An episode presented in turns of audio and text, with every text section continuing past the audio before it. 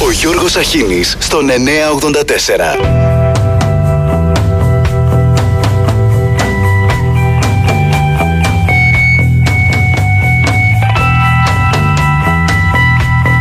Καλημέρα, καλημέρα. Είμαστε στην 5η 3 Νοεμβρίου του Αγιώργη του Μεθιστή, λέει σήμερα. Ανοίγουν κρασιά, ανοίγουν καζάνια. Σήμερα όμως είναι και η μέρα μνήμης του Ανδρέα Κάλβου που πέθανε το 1869. Θέλει αρετήν και τόλμην. Ο στίχος και με φως και με θάνατον ακαταπαύστος είναι από τους στίχους που μας έχει συγκλονίσει από τα νεανικά μας χρόνια. Είναι σαν να ανακαλύπτεις έτσι το νόημα της ζωής. Οι έμου πνέουσαν με είδες, ο ήλιος κυκλοδίωκτος, ο σαράχνη με δίπλωνε και με φως και με θάνατον ακαταπαύστος. Ανδρέας Κάλβος. Στα δικά μας τώρα. Ε, μετά, μετά, τα, τα αστεία μετά. Πρώτα τα σοβαρά. Παρακολουθώ ρε παιδιά πρωί-πρωί τη δημόσια τηλεόραση. Έχει κάνει απίστευτες δηλώσεις ο Ερντογάν σε συνέντευξη τύπου, σε συνέντευξη μάλλον, όχι τύπου, σε συνέντευξη στην κρατική τηλεόραση. Και τι επιλέγουμε εμείς, Πρώτον, ότι να έρθουμε στα λογικά μας, αυτό επιλέγει η δημόσια μας τηλεόραση. Και δεύτερον, ότι έχουν ένα πύραυλο 561 χιλιόμετρα τον Ταϊφούν που μπορεί και να τον αυξήσουν, αλλά πάντως η Αθήνα είναι μέσα στην εμβέλειά του. Θα μου πείτε δεν είναι σοβαρά θέματα, βεβαίως. Πιο σοβαρό όμως είναι το άλλο που είπε. Το Υπουργείο Ενέργειας κάνει εκτεταμένο έργο. Με τα γεωτρητικά και ερευνητικά πλοία που διαθέτουμε τόσο στη Μαύρη Θάλασσα όσο και στη Μεσόγειο έχουμε την ευκαιρία να κάνουμε και θα κάνουμε γεωτρήσεις σε διάφορες πηγές για να εξάγουμε φυσικό αέριο και από εκεί να το πουλήσουμε σε τρίτες χώρες. Και συνέχισε. Παρότι ο ΙΕ και Δύση δεν αναγνωρίζουν τα δύο τουρκολιβικά μνημόνια, πρώτη στη σειρά για μας είναι η Λιβύη. Θα μπούμε σε μια συνεργασία, υπάρχει αυτή η κατάσταση και με βάση το χάρτη των τουρκολιβικών μνημονίων θα προχωρήσουμε. Αυτό δεν είναι η Σάρα. Αν το συνδυάσετε με αυτά που είπε ο Τσαβούσογλου χθες, ότι δεν θα επιτρέψουν ούτε ένα μίλι επέκταση χωρικών υδάτων στην Ελλάδα, διότι είναι δικά τους. Και ρωτάγαν και Έλληνες δημοσιογράφοι, μα ούτε στην Κρήτη, δηλαδή στο Αιγαίο να, να, να μην το επιτρέπουν, στην Κρήτη να το επιτρέπουν.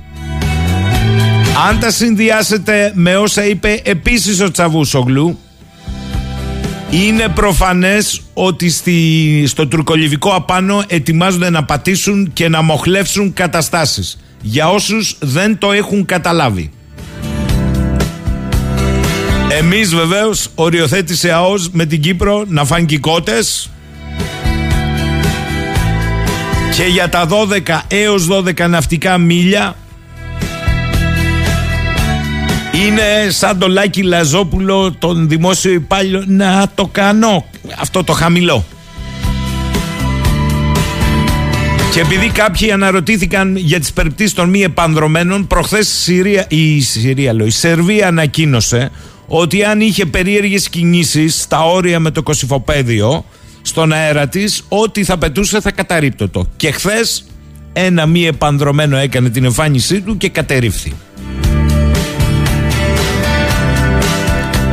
Άλλαξε χαλίτη γιατί τώρα πάμε στα χαρούμενα, τα ωραία Νικολή μου. Αυτά που έχουν πολύ γέλιο διότι καλάθη καπαμά η επικοινωνιακή ρελάνς. Καλημέρα Μαρία. Αυτό είναι η αλλαγή χαλιού. Καήκαμε. Α, μπράβο. Λοιπόν, η Μαρία λέει: Γιώργο, μάλλον έχω καταλάβει λάθος. Και ενώ ψάχνω, δεν βρίσκω περισσότερες πληροφορίες το καλάθι του νοικοκυριού τελικά δεν έχει κάποιο πλαφόν στη μέση έστω στι αυξήσει. Είναι απλά μια λίστα που βγάζει κάθε σούπερ μάρκετ με το πιο φθηνό προϊόν αναβδομάδα που έχουν σε αυτές τις κατηγορίες. Αυτό είναι. Καλά το κατάλαβες. Ο Αργύρης, Γιώργο καλημέρα. Ο Υπουργός Ανάπτυξης που έτρεχε από κανάλι σε κανάλι για την ακρίβεια κουβάλαγε κανάλι με κανάλι από σούπερ μάρκετ σε σούπερ μάρκετ με, με πληροφορίες για τιμές στα αυγά Ελευθέρας Βοσκής και στα μακαρόνια νούμερο 6 είναι η απόλυτη ξεφτύλα για οποιαδήποτε χώρα. Έχουμε ξεπεράσει και διδασκαλία αρχαιοελληνικών σε σκύλους. Εντάξει, ρε παιδιά, εντάξει. Ο Σάκης κάνει τρομερή εντύπωση, Γιώργο, ότι η κυβέρνηση δεν έβαλε προφυλακτικά στο καλάθι, έστω και σε αυτό το ισχνό αμφίβολο καλάθι, ενώ θα έπρεπε να είναι το νούμερο ένα προϊόν σε προστασία, ειδικά τώρα που ζούμε σε εποχές ασθενειών. Δεν είναι φετίχ προφυλακτικό. Σε μια προοδευτική κυβέρνηση είναι φάουλ, μεγάλο φάουλ. Καλημέρα, λέει ο Γιάννης, και χρόνια πολλά στους εορτάζοντες, μεθυστές και μη. Ο Τάσος επίσης λέει καλημέρα όπως το είπατε χθες, μόνο στην ιδιωτική ετικέτα υπάρχει η σήμανση και στα περισσότερα σούπερ μάρκετ είναι το 100% του καλαθιού του νοικοκυριού. Η Μαρία, έχω την πληροφορία ότι πολλά από τα προϊόντα στο καλάθι του νοικοκυριού είναι βαίνουν προς λήξη. Mm, και αυτό, ε. Καλά πάμε. Στο μεταξύ, ήρθε η έρευνα του Ινστιτούτου Εργασίας για να μας πει ότι έχουμε καθίζηση του πραγματικού εισοδήματος και συντριβή της αγοραστικής δύναμης ως αποτέλεσμα της ακρίβειας των πληθωριστικών πιέσεων και των τεράστιων ανατιμήσεων στην ενέργεια. Σοπάτε καλέ. Η έρευνα έδειξε επιβάρυνση των οικοκυριών που ξεπέρασε το 6% του μηνιαίου διαθέσιμου εισοδήματος σε μονάδες αγοραστικής δύναμης αναφορικά με το ποσοστό του μηνιαίου λογαριασμού ηλεκτρικού ρεύματος και φυσικού αερίου στο προσαρμοσμένο διαθέσιμο εισόδημα των νοικοκυριών το πρώτο εξάμεινο του 2022 η δεύτερη χειρότερη επίδοση στην Ευρωπαϊκή Ένωση με πρώτη Βουλγαρία. Από τον Απρίλιο του 2022 και ύστερα η απώλεια της αγοραστικής δύναμης του κατώτατου μισθού στην Ελλάδα κυμαίνεται γύρω στο 19%. Ο συνδυασμός αύξησης των τιμών, κυρίως σε βασικά αγαθά όπως είναι η ενέργεια και τα τρόφιμα, και τα πολύ χαμηλά εισοδήματα εκτινάσουν την απώλεια αγοραστικής δύναμης των νοικοκυριών με μηνιαίο εισόδημα χαμηλότερο των 750 ευρώ έως και 40%. Το πρώτο τρίμηνο, το πρώτο τρίμηνο του 22 ο μέσο μέσος μισθός μειώθηκε κατά 4,5% ενώ η μείωση του πραγματικού μέσου μισθού άγγιξε το 12%. Αυτά λέει η μελέτη. Μετά από αυτά που λέει η μελέτη, η ΓΕΣΕ σφυρίζει αδιάφορα, θα ρίξει μια τουφεκιά με μια περιακή κινητοποίηση την ερχόμενη εβδομάδα.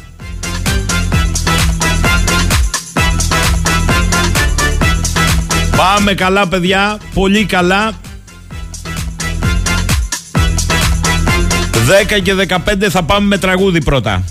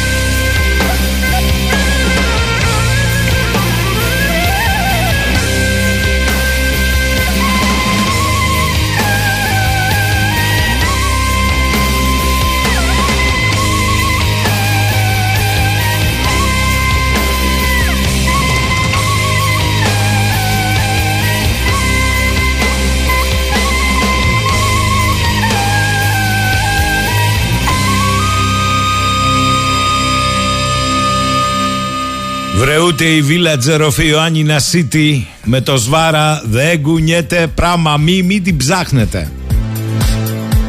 Εγώ δεν ξεκίνησα τυχαία σήμερα με το πακέτο εθνικών, παρότι ξέρω ότι αυτό που καίει το καλάθι του νοικοκυριού. Το καταλαβαίνω, παιδιά. Αλλά μου έκανε εντύπωση πως η δημόσια τηλεόραση, η δική μας, από τη συνέντευξη στην κρατική τηλεόραση του Ερντογάν, επέλεξε να προμοτάρει τον πύραυλο Ταϊφούν, πόσο φτάνει, αν φτάνει και μέχρι πού φτάνει,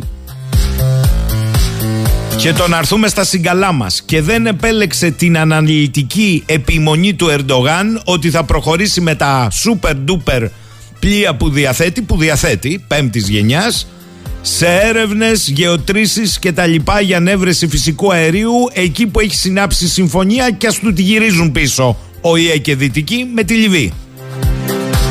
Και τονίζω ότι δεν είναι τυχαίο ότι πήρε το νήμα και τη σκητάλη από όσα είπε ο Υπουργός Εξωτερικών χθες της γείτονος χώρας. Καλά κάνουν αυτοί. Σου λέει τι, θα πάτε 10, 12, ούτε μίλι. Άμα σας βαστάει. Τα λέω και θέλω να σας πω και κάτι. Όταν ο Γενικός Γραμματέας του Κουκουέ Κουτσούμπα σήμερα το πρωί στον Αντένα το πρώτο θέμα που προτάσει είναι τα εθνικά και λέει ανησυχώ βαθιά με όσα συμβαίνουν με την Τουρκία και καλεί σε επαγρύπνηση. Πολλές διαφωνίες μπορεί να έχεις με το Κουκουέ. Στις αναλύσεις τους στα ζητήματα εθνικών και εξωτερικών πρέπει να στέκεσαι Καλημέρα στον Αλέξανδρο, καλημέρα λέει σε όλους Εχθές ήταν η μέρα της αυθονίας και κατέληξε μέρα της ξεφτύλας με το κοφίνι. Για μερικές δεκάρες έγινε χαμός σε ΜΜΕ. Μας πτώχευσαν, μας ξεπουλάνε, μας δουλεύουν και τώρα μας ξεφτυλίζουν. Φτύστε τους κομματατζίδες παιδιά. Εγώ πάντως όταν βρήκα νοικοκυρά πήγα στην εκκλησία για να κάνω σπιτικό. Άμα ήθελα νοικοκυριό θα πήγαινα λέει στο πράκτικερ. Εντάξει Αλέξανδρε, εντάξει. Το πιο βασικό είναι αυτό που δεν κατάλαβε λάθος η φίλη μας ακροάτρια. Το καλάθι του νοικοκυριού δεν έχει κάποιο πλαφόν στις τιμές ή έστω στις αυξήσεις. Είναι απλά μια λίστα που βγάζει κάθε σούπερ μάρκετ εβδομαδιαία με το πιο φθηνό προϊόν που έχουν σε αυτές τις κατηγορίες. Αυτό είναι όλο. Και άμα ήθελες παρέμβαση, γιατί δεν πήγαινες στη χονδρική, λέω εγώ τώρα, διότι και τα ιδιωτική ε, ετικέτας δεν είναι κάτω του κόστους. Με κέρδος τα βγάζουν. Ο Βασίλης λέει καλημέρα μόλις έγραφα ότι ούτε το σβάρα δεν μας, τανακου... δεν μας ταρακουνάει με πρόλαβες ούτε καν η νεολαία του ΣΥΡΙΖΑ πλέον τι είναι αυτό; Βασίλη τι είναι αυτό; Το άλλο με τον Τωτό το ξέρεις; Πες καμιά πανσπουδαστική και μέσα είσαι Καλημέρα στη φίλη την Καλλιόπη. Μου φαίνεται Γιώργο λέει ότι πρέπει να μετικήσουμε όλοι οι Σκρίτιν, καλοδεχούμενοι, και να το ρίξουμε στα καζάνια και στους καζανάριδες και τις καζανιές, σρακές, τσικουδιές, ή δεν πάει άλλο.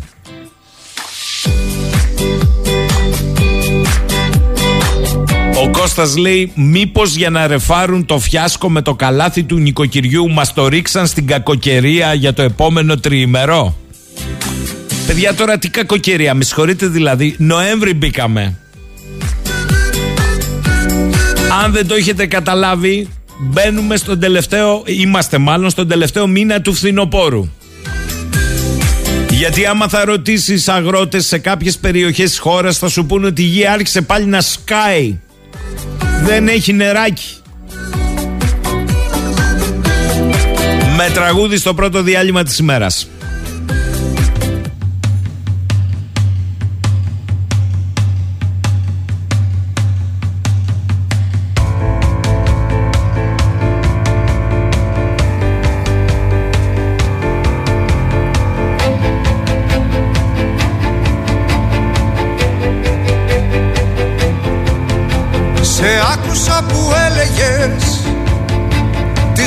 Τις σπουδές. Τα όνειρα με τη ζωή γεννούν κακές παρές. Τα θαύματα που πίστεψες δεν βγάζουνε χειμώνα. Κι αυτά που ακόμα πολέμας θα ζήσουν έναν αιώνα. Δεν βγήκαμε Τα ένα άτομο ανεβαίνουμε Καράβια έξω το νερό Στα σύννεφα θα δένουμε Δεν ήρθαν άλλοι από αλλού Μονάχοι μας πηγαίνουμε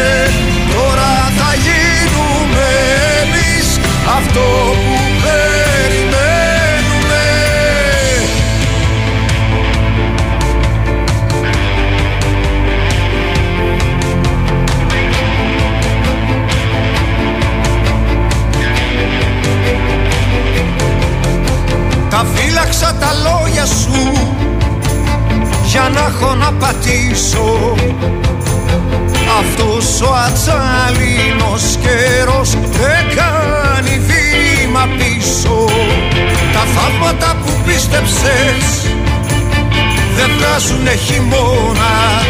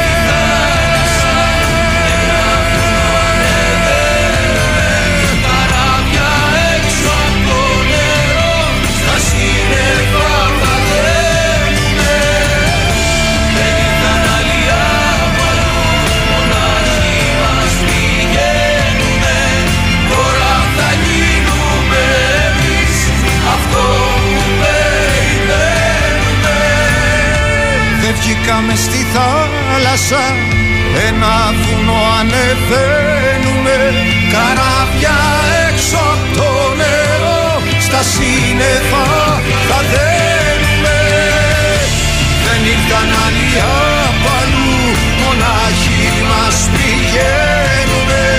Τώρα θα γίνουμε εμείς Αυτό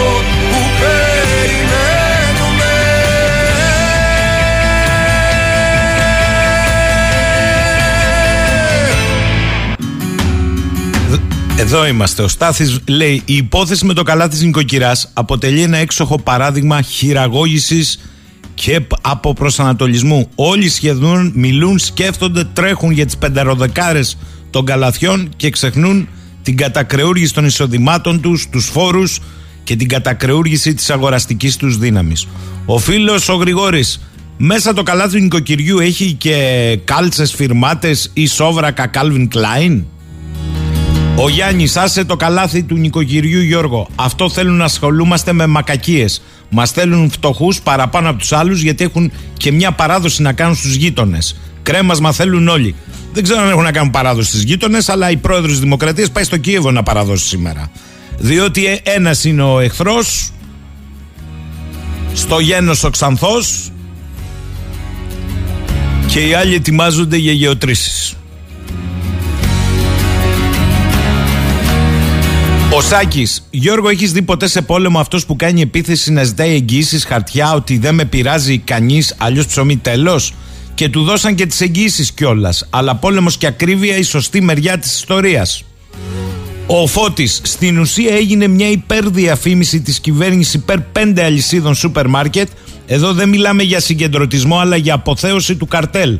Λευτέρης, καλά άλλη ώρα Λευτέρη θα σου εξηγήσω το γιατί. Κωνσταντίνος, καλημέρα δυστυχώς για κακή μας μοίρα έχουμε μπλέξει με ανεπαρκέστατο πολιτικό σύστημα που δεν καταλαβαίνει το σφιγμό του Κοσμάκη. Παιδιά προσέξτε.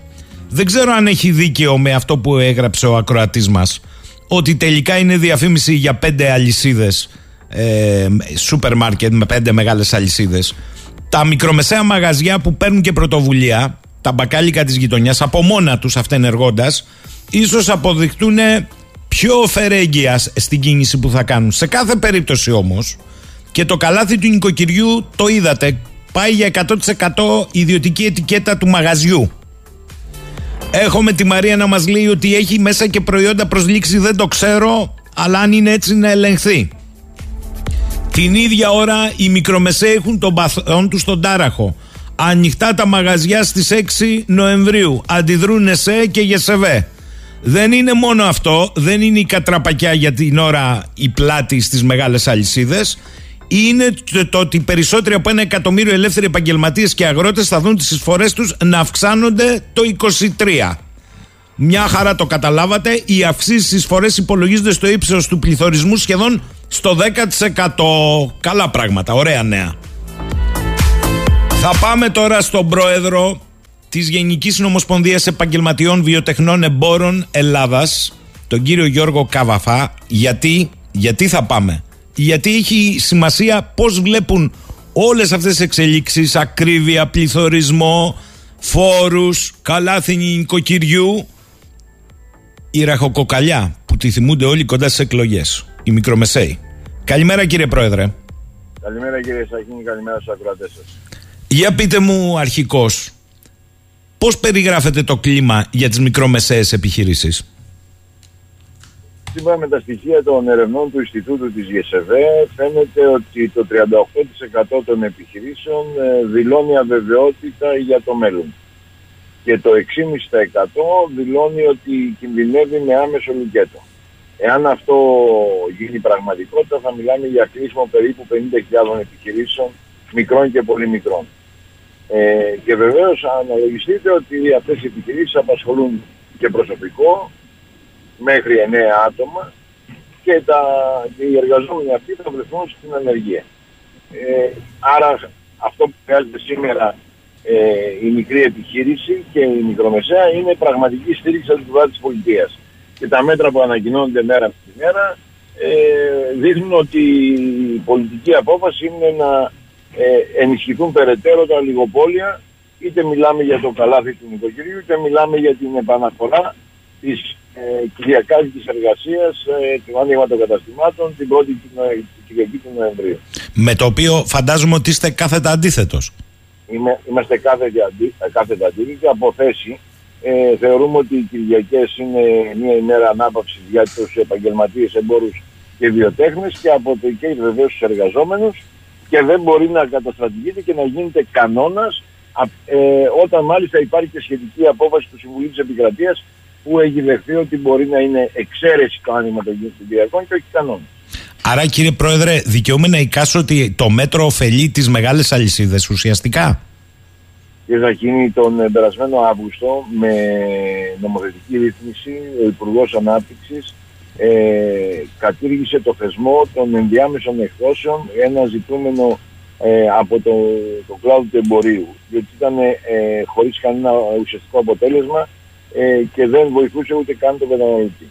Ε, μέσα στον νόμο αυτό, με την κατάργηση του, των ενδιάμεσων εκδόσεων, καταργήθηκαν και, και τα ανοίγματα των Κυριακών την πρώτη, την πρώτη Κυριακή της εφαρμογής του μέτρου των ενδιάμεσων εκδόσεων.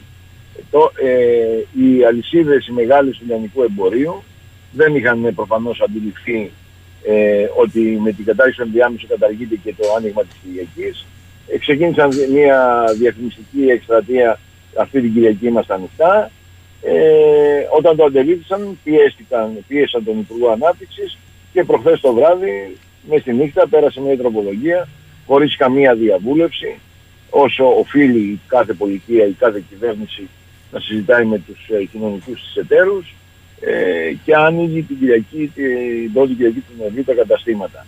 Ε, τα οποία βεβαίως είναι μια κίνηση η οποία ε, είναι εις βάρος των μικρών επιχειρήσεων οι οποίες δεν μπορούν να λειτουργήσουν τα καταστήματα λόγω κόστους της Κυριακής αφενός, πέρα της ανάπαυσης των εργαζομένων και των επαγγελματιών, αλλά ταυτόχρονα δίνει το, το δικαίωμα να μετατοπίσουμε άλλη μια φορά ε, κύκλο εργασιών προς τις μεγάλες αλυσίδες του λιανικού εμπορίου, οι οποίες κρατάνε το 85% του κύκλου εργασιών, ιδιαίτερα στο επίπεδο διατροφής. Μάλιστα. Έχω και μια άλλη απορία ακούγοντά σας, κύριε Πρόεδρε. Αλήθεια, με ανοιχτά τα μαγαζιά την Κυριακή δεν συμβάλλουμε στην αύξηση της κατανάλωσης ενέργειας που μας βομβαρδίζουν καθημερινά. Περιορίστε τι. Είναι σαφές. Όταν ο συνάδελφος πρόεδρος ε, του Εμπορικούς Συλλόγους Θεσσαλονίκης, ε, στο πλαίσιο αυτής της ε, περί του προορισμού της ενέργειας, της χρήσης ενέργειας στα καταστήματα εμπορικά, αποφάσισε ο Εμπορικός Σύλλογος να μειώσει το ωράριο λειτουργίας των καταστημάτων στη Θεσσαλονίκη, κάτι που δεν, mm. πρακτικά δεν συνέβη. Ε, είχα βγει και με δημόσια δήλωσή μου είχα πει ότι αν πραγματικά θέλουμε να κάνουμε οικονομία εξοικονόμησης ενέργειας, θα πρέπει να καταργήσουμε το άνοιγμα των καταστημάτων τη Κυριακή. Είναι πολλαπλάσιο το όφελος ε, σε επίπεδο ενέργειας και κόστος λειτουργίας των επιχειρήσεων. Κύριε Πρόεδρε, για πείτε μου λίγο ποια είναι η δική σας σκέψη για το καλάθι του νοικοκυριού, γιατί εδώ γινόμαστε δέκτες βροχής μηνυμάτων από τον κόσμο που θεωρεί, το θεωρεί και εξευτελισμό όμως πρακτικά σε σχέση με τους μεγάλους και τους μικρούς τι σημαίνει αυτό; Κοιτάξτε, πέρα από, το, από τη χρονοκαθυστέρηση της εφαρμογής ενός μέτρου που ε, ε, κατά την κυβέρνηση θα περιορίσει ε, την, το κόστος ε, διαβίωσης των ελληνικών νοικοκυριών, ε, δεν συμφωνώ με αυτήν την άποψη. Ε, έχουμε, όταν οι τιμές έχουν εδώ και ένα χρόνο εκτιναχθεί τα ύψη, γιατί δεν έχει ελεγχθεί η αλυσίδα ε, παραγωγής από την, ε, από την εισαγωγή, την, την, την εθνική παραγωγή, ε, τη βιοτεχνία ή τη βιομηχανία mm-hmm. τροφίμων, ε, έρχεσαι στον τελευταίο κρίκο της αλυσίδας, στο λιανικό εμπόριο, για να περιορίσει την εσχροκέρδεια. Ε, γιατί εσχροκέρδεια Γιατί σαφώς ε, το κόστος των επιχειρήσεων έχει ανέβει, δεν έχει ανέβει σε αυτόν τον βαθμό ε, που έχουν ανέβει οι πρώτες ύλες και τα προϊόντα. Ε, άρα είναι καθυστερημένη η εφαρμογή. Δεύτερον, δεν, ε, παρόλο που έχει περιληφθεί με έναν ε, νομοθετικό μανδύα, δεν φαίνει κανένα αποτέλεσμα, μια και τα σούπερ μάρκετ ε, μπορούν να αλλάζουν την κάθε Τετάρτη. Ε, σύμφωνα με τα κόστη ε, το τρίτο είναι ότι, και κυριότερο για μένα, ότι μεταφέρει κύκλο εργασιών από τις μικρές επιχειρήσεις τροφίμων, ναι. όπως είναι τα παντοπολία, τα αυτοπολία, τα κροπολία, τα απορροπολία, τις μεγάλες αλυσίδες, οι οποίες όπως προείπα έχουν το 85% του κύκλου εργασιών. Γιατί όταν βάζουμε με ένα βομβαρδισμό εδώ και ένα μήνα του, καλαθ, του καλαθιού του νοικοκυριού, ο κόσμος θα πάει στα σούπερ μάρκετ και όταν θα πάει θα πάρει και το ψωμί του και το ψωμί του εντός εισαγωγικών, γιατί δεν είναι ψωμί, είναι κατεψυγμένη, προψημένη ζύμη, η οποία ένα μεγάλο μέρος έρχεται από την Κίνα. Με ό,τι αυτό μπορεί να σημαίνει. Ε, αντιλαμβάνεστε λοιπόν ότι οδηγούμε τον καταναλωτή στις μεγάλες αληθίδες, οι οποίες κατά τη διάρκεια της πανδημίας που περάσαμε και συνεχίζουμε να περνάμε, έχουν ε, υπερ, ε, υπερκέρδη λόγω ότι ήταν ο μόνος κλάδος της οικονομίας ο οποίος παρέμεινε ανοιχτός καθ' όλη τη διάρκεια της πανδημίας ενώ πάρα πολλά ε, επιχειρήσεις, πάρα πολλές επιχειρήσεις έκλεισαν ε, με παραταμένα lockdown. Ε, και εδώ ε, εφαρμόζεται κατά την άποψή μου η πισαρίδιος λογική η οποία λέει πρέπει να ενισχυθούν οι μεγάλες επιχειρήσεις έναντι των ε, μικρών, των πολλών μικρών μάλιστα λέει και η έκθεση Πισαρίδη, ε, χωρίς να λαμβάνει υπόψη της βεβαίως ότι ε, η διάδοση της ευρωπαϊκής οικονομίας είναι ότι η πλειονότητα είναι των χωρών, το σύνολο μάλλον των χωρών, ε, στο σύνολο των χωρών η πλειονότητα των επιχειρήσεων είναι μικρομεσαίες, μικρές και πολύ μικρές. Να σας, και να σας φέρω ένα παράδειγμα από τα επίσημα στοιχεία της Ευρωπαϊκής Επιτροπής ότι στην ε, Μητρόπολη του Ευρωπαϊκού Καπιταλισμού την ε, Γερμανία το 82% των επιχειρήσεων της Γερμανίας είναι επιχειρήσεις που απασχολούν μέχρι 9 άτομα προσωπικό. Δηλαδή μικρές, πολύ μικρές επιχειρήσεις. Όχι μικρές, πολύ μικρές επιχειρήσεις. Μα ε, νομίζω ότι έχετε πιάσει τον τάβρο από τα κέρατα. Είπατε ότι αν δεν υπάρχει παρέμβαση στη χονδρική, όταν φτάνει στο φούρνο ε, τύπου τυρόπιτα, 2 ευρώ που μου γράφουν εδώ, ε, χωρίς καν τυρί, με το τυρί στα ύψη. Εδώ στην Κρήτη δεν βρίσκουμε αθότυρο που τρώμε τα μακαρόνια με το ζουμί και αθότυρο, για παράδειγμα. Και, ναι. και θες 20.000 ρεύμα για να έχεις το φούρνο ζεστό, ε, πώς να μην ανέβουν οι τιμές. Αλλά εδώ τώρα στα υπερ μάρκετ με το καλάθι του νοικοκυριού δεν υπάρχει κάποιο πλαφόν στη μέση ή έστω στι αυξήσει. Είναι απλά μια λίστα. μάλιστα. Που μας λέει κάθε εβδομάδα ποιο είναι το πιο φθηνό προϊόν. Αυτό συμβαίνει στην ουσία. Αυτό συμβαίνει. Ναι, δεν, δεν, δεν, δεν βελτιώνει την κατάσταση, τη διαχείριση των οικονομικών των, ε, των ευάλωτων ε, ομάδων των πολιτών. Σε καμία περίπτωση. Απ' την άλλη μεριά είμαι βέβαιος ότι το επόμενο διάστημα θα δείτε ανατιμήσεις στα σούπερ μάρκετ στα άλλα προϊόντα. Διότι καμία επιχείρηση, γιατί θέλω να είμαι ειλικρινής, δεν μπορεί να δουλεύει με ζημία. Άρα για να ισοσκελίσουν τις, ε, τους, ε, τους ε, απολογισμούς τους θα πρέπει να προχωρήσουν σε αύξηση των άλλων προϊόντων. Και αυτό είναι κάτι που θα γίνει. Δεν είναι κάτι που φανταζόμαστε, κάτι που θα γίνει. Και από στοιχεία που έχω στα χέρια μου προκύπτει ότι το επόμενο διάστημα θα έχουμε ανατιμήσεις σε άλλα προϊόντα το, το εκτός καλαθιού. Και επίσης θα πρέπει να τονίσουμε ότι η μικρή επιχείρηση στην Ελλάδα έχει το 87% της απασχόλησης. Η μικρή και η πολύ μικρή. Αυτό να το λάβουμε σοβαρά υπόψη μας γιατί είναι μια ολόκληρη αλυσίδα. Πείτε μου τώρα ε, και φεύγω από το καλάθι του νοικοκυριού. Αυξάνουν οι εισφορές το 23 και πάνε όσο ο πληθωρισμός 10%. Ναι, υπάρχει μια σχετική πρόβλεψη με νόμο του κυρίου Βρούτσι, ε, η οποία λέει ότι ο, οι ασφαλιστικές εισφορές των επαγγελματιών, των επαγγελματιών, των επαγγελματιών, των βιοτεχνών και των εμπόρων ε, θα αναπροσαρμόζονται σύμφωνα με το δίκτυο τιμών καταναλωτή. Ε, αυτό σημαίνει ότι τουλάχιστον το, από 1η Πρώτη του 2023 θα είναι μια αύξηση της τάξης του 9% στις εισφορές. Το πρόβλημα είναι μεγάλο ήδη. Ήδη έχουμε συσσωρευμένες οφειλές προς τον ΕΦΚΑ. Έχουν αυξηθεί τα τελευταία δύο χρόνια κατά 10 περίπου δισεκατομμύρια ευρώ. Από 32 δισεκατομμύρια οι οφειλές έχουν φτάσει στα 42 δισεκατομμύρια. Και εδώ εφαρμόζουμε μια διάταξη η οποία θα μπορούσαμε να τη δεχτούμε υπό, υπό συνθήκες κανονικότητας. Υπό συνθήκες έκτακτης ανάγκης όπως είναι η συγκεκριμένη ενεργειακή κρίση έχουμε ζητήσει από τον Υπουργό Εργασίας να ανασταλεί τουλάχιστον αν δεν καταργηθεί να ανασταλεί για το 2023 και να δούμε στην πορεία με την επάνωδο σε μια περίοδο κανονικότητας τι πρέπει να κάνουμε για το ασφαλιστικό σύστημα. Ε, κάτι ακόμη θέλω κύριε Πρόεδρε. Γιατί δεν αντιδράτε, όχι εσείς προσωπικά, στον κεφαλικό φόρο με τον τίτλο «Τέλος επιτεδεύματος των 650.000 ευρώ το χρόνο». Και το λέω αυτό γιατί δεν αντιδράτε, γιατί υπάρχουν παραδείγματα αυταπόδεικτα, πέρα από το ότι πέφτει στο φορολογικό πίθο των Δαναίδων το όποιο έσοδο, ε, κανονικά δεν θα έπρεπε να διαμαρτύρεστε γι' αυτό δεν έχετε αφορολόγητο όριο. Ο χαμηλός συντελεστής φορολογίας 10% ξεκινάει και εφαρμόζεται από το πρώτο ευρώ. Σε περίπτωση ζημιογόνας χρήσης πληρώνετε φόρο από 600 έως 1000 ευρώ, τέλος επιτεδεύματος, σαν να έχετε καθαρά κέρδη πάνω από 6.500 ευρώ. Αυτή δεν είναι η μεγαλύτερη αδικία. Είναι μεγάλη αδικία, είναι ένα από τα πάγια αιτήματα της Νομοσπονδίας. Ε, μάλιστα τον ε, Ιούνιο είχαμε και προτροπή από την Ευρωπαϊκή Επιτροπή προς την ελληνική κυβέρνηση να καταργηθεί αυτός ο κεφαλικός φόρος, ο οποίος είναι άδικος από τη σύλληψή του. Δηλαδή κάποιος τιμωρείται γιατί ασκεί ένα επικύβευμα ανεξαρτήτως της ε, οικονομικής κατάστασης. Δηλαδή αν είναι κερδοφόρα, ισοσκελισμένη ή ζημιογόνα επιχείρηση.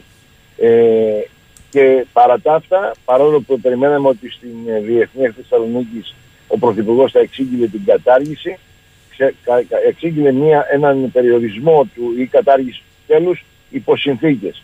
Δεν είναι φόρος αυτό. Αυτό είναι ένας, ένα, ένα, ε, ένας κεφαλικός φόρος πάνω στις επιχειρήσεις, ο οποίος ε, είναι επιδικαίων και αδίκων. Ε, και αφορά ιδιαίτερα τις μικρές και πολύ μικρές επιχειρήσεις που τα 650 ευρώ είναι πραγματικά το, το, το εισόδημα των 6,5, τα κέρδη 6.500 ευρώ εάν πάμε με την φορολογία εισοδήματος. Ε, και είναι εκ προημίου, ανεξάρτητα αν είσαι κερδοφόρος. Φοβερά πράγματα. Κύριε Πρόεδρε, εν κατακλείδη, ο πολίτης μπρος στους μήνες που έρχονται, τι πρέπει να έχει κατά τη γνώμη σας κατά νου. Βεβαίως θέλει να στηρίξει το μαγαζί της γειτονιάς, αλλά από την άλλη αντιλαμβάνεστε ότι και η δική του τσέπη υποφέρει. Μειώνεται διαρκώς η αγοραστική του δύναμη. Κοιτάξτε, εγώ μια πρωτοπή που μπορώ να πω στους ε, συμπολίτες μου είναι ότι θα πρέπει στα πλαίσια των δυνατοτήτων τους να δουν τη δυνατότητα αγοράς ελληνικών προϊόντων. Πρέπει να σταματήσει αυτή η αφέμα της ελληνικής οικονομίας από την απώλεια της προστιθέμενης αξίας που έχουμε με την χρήση, ε, με την αγορά ε, εισαγόμενων προϊόντων. Είναι ένα βασικό, μια βασική καταναλωτική συνείδηση που πρέπει να αποκτήσουμε ως πολίτες αυτής της χώρας. Το ελληνικό προϊόν, καταρχήν σε σύγκριση τα, σε επίπεδο διατροφής, τα ελληνικά αγροτικά εκτινοτροφικά προϊόντα είναι ε, εξαιρετικής ποιότητας και με μεγάλη διατροφική αξία σε, σε σύγκριση με τα αντίστοιχα εισαγόμενα. Και επίσης να συγκρίνει ομοειδή προϊόντα. Μην συγκρίνει ένα τυρί το οποίο είναι παραδείγματος χάρη ε, καζεΐνη και είναι φθηνότερο από ένα ελληνικό τυρί το οποίο είναι μεγάλα. Κύριε Καβαφά, θέλω να σας ευχαριστήσω θερμά για αυτήν την επικοινωνία σήμερα το πρωί. Καλή σας ημέρα από το Ηράκλειο. Εγώ κύριε Σαχίνη, να είστε καλά, καλά. Λοιπόν, αυτή είναι η ακτινογραφία από την πλευρά ε, των μικρομεσαίων για να καταλάβετε προς τα που κινείται η ρεκλάμα. Ο Αλέξανδρος λέει μήπως σκόπιμα εμείς θα μετράμε τις μπουκές μας όταν ο Ερντογάν θα βγει για εξορίξεις; Δεν θεωρώ τυχαίο τίποτα πλέον. Ο Αντώνης, αυτό που κάνουν είναι σε μικρή κλίμακα. Αυτό που θα γίνει σχεδόν σε όλο τον πληθυσμό. Θα τρώμε σκουπίδια σιγά σιγά και θα επιβιώνουμε. Σιγά σιγά μην πεταχτεί από την κατσαρόλα ο βάτραχος. Τα λένε ευθέως, άλλο τα παπαγαλάκια τύπου χαράρι και όχι μόνο. Αυτά δεν αλλάζουν με απεργίες μπιστολιές, αλλάζουν μόνο με μαζική αντίσταση στην καθημερινότητα ή με πολύ αίμα. Εντάξει τώρα. Ποιος είναι πρόθυμος, δυστυχώς ούτε το συμφέρον των παιδιών τους λέει δεν βλέπουν κάποιοι ο Αντώνης. Τα βρυλίσια. Εδώ ήδη ανακοίνωσαν και νέα αύξηση στα επιτόκια για τα Χριστούγεννα. Χοντρικά στα 100.000 δάνειο 20 ετία θα αγγίξει θα περάσει τα 1000 ευρώ η δόση του δανείου. Δεν μιλάμε για καταστροφή των χαμηλών στρωμάτων, αλλά για φανισμό. Ήδη είναι κάπου στα 700-750 η δόση, συν τα κερατιάτικα ασφάλεια δανείου κτλ. Είναι ήδη βέβαια στο χιλιάρικο. Δεν ξέρω, λέει, είναι να τρελαίνεσαι. Ο Μιχάλης λέει από τη Ρόδο Καλημέρα αν θυμάστε η πρώτη εκπομπή που είπε την πρόταση επέκταση εκεί που έχει οριοθετήσει επίσημα η Τουρκία Κρήτη Κάσο Κάρπαθο Ρόδο Χίνα Παξιμάδια Κασταλόρι Ζωρό Στρογγύλη ήταν η εκπομπή σου Τώρα το είπε ο Ροζάκης Ο Τσαβούσογλου είπε ούτε Ρόδο και ο φίλος ο Βασίλης στο καλάθι του νοικοκυριού δεν υπάρχει τίποτα άλλο παρά η αξιοπρέπεια και η περηφάνεια των Ελλήνων. Αυτό διακυδεύεται και μπαίνει στο καλάθι διακονία και σκύψιμο του κεφαλιού για τους υπηκόους. Πάμε με τραγούδι.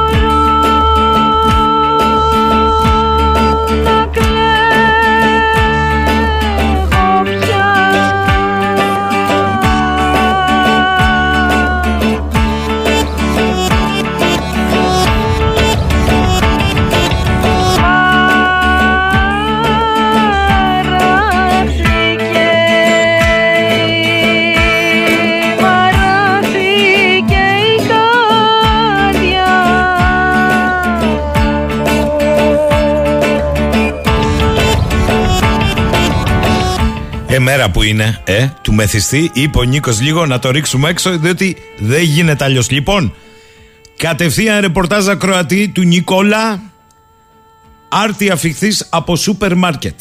Λέει τα εξής στους υπόλοιπους φίλους της παρέας. Μεγάλη προσοχή στα δίθεν φθηνά προϊόντα του καλαθιού. Ο κόσμος να κοιτά στις υπόλοιπες προσφορές γιατί πρόκειται πραγματικά για κοροϊδία. Τυρί φέτα συσκευασμένο, προσέξτε τι λέει, 30% ακριβότερο στο καλάθι, να κλάψει να γελάσει δεν ξέρω, από το χήμα σε προσφορά. Χαρτί υγείας, 50 λεπτά ακριβότερο στο καλάθι του νοικοκυριού από ό,τι στις προσφορές.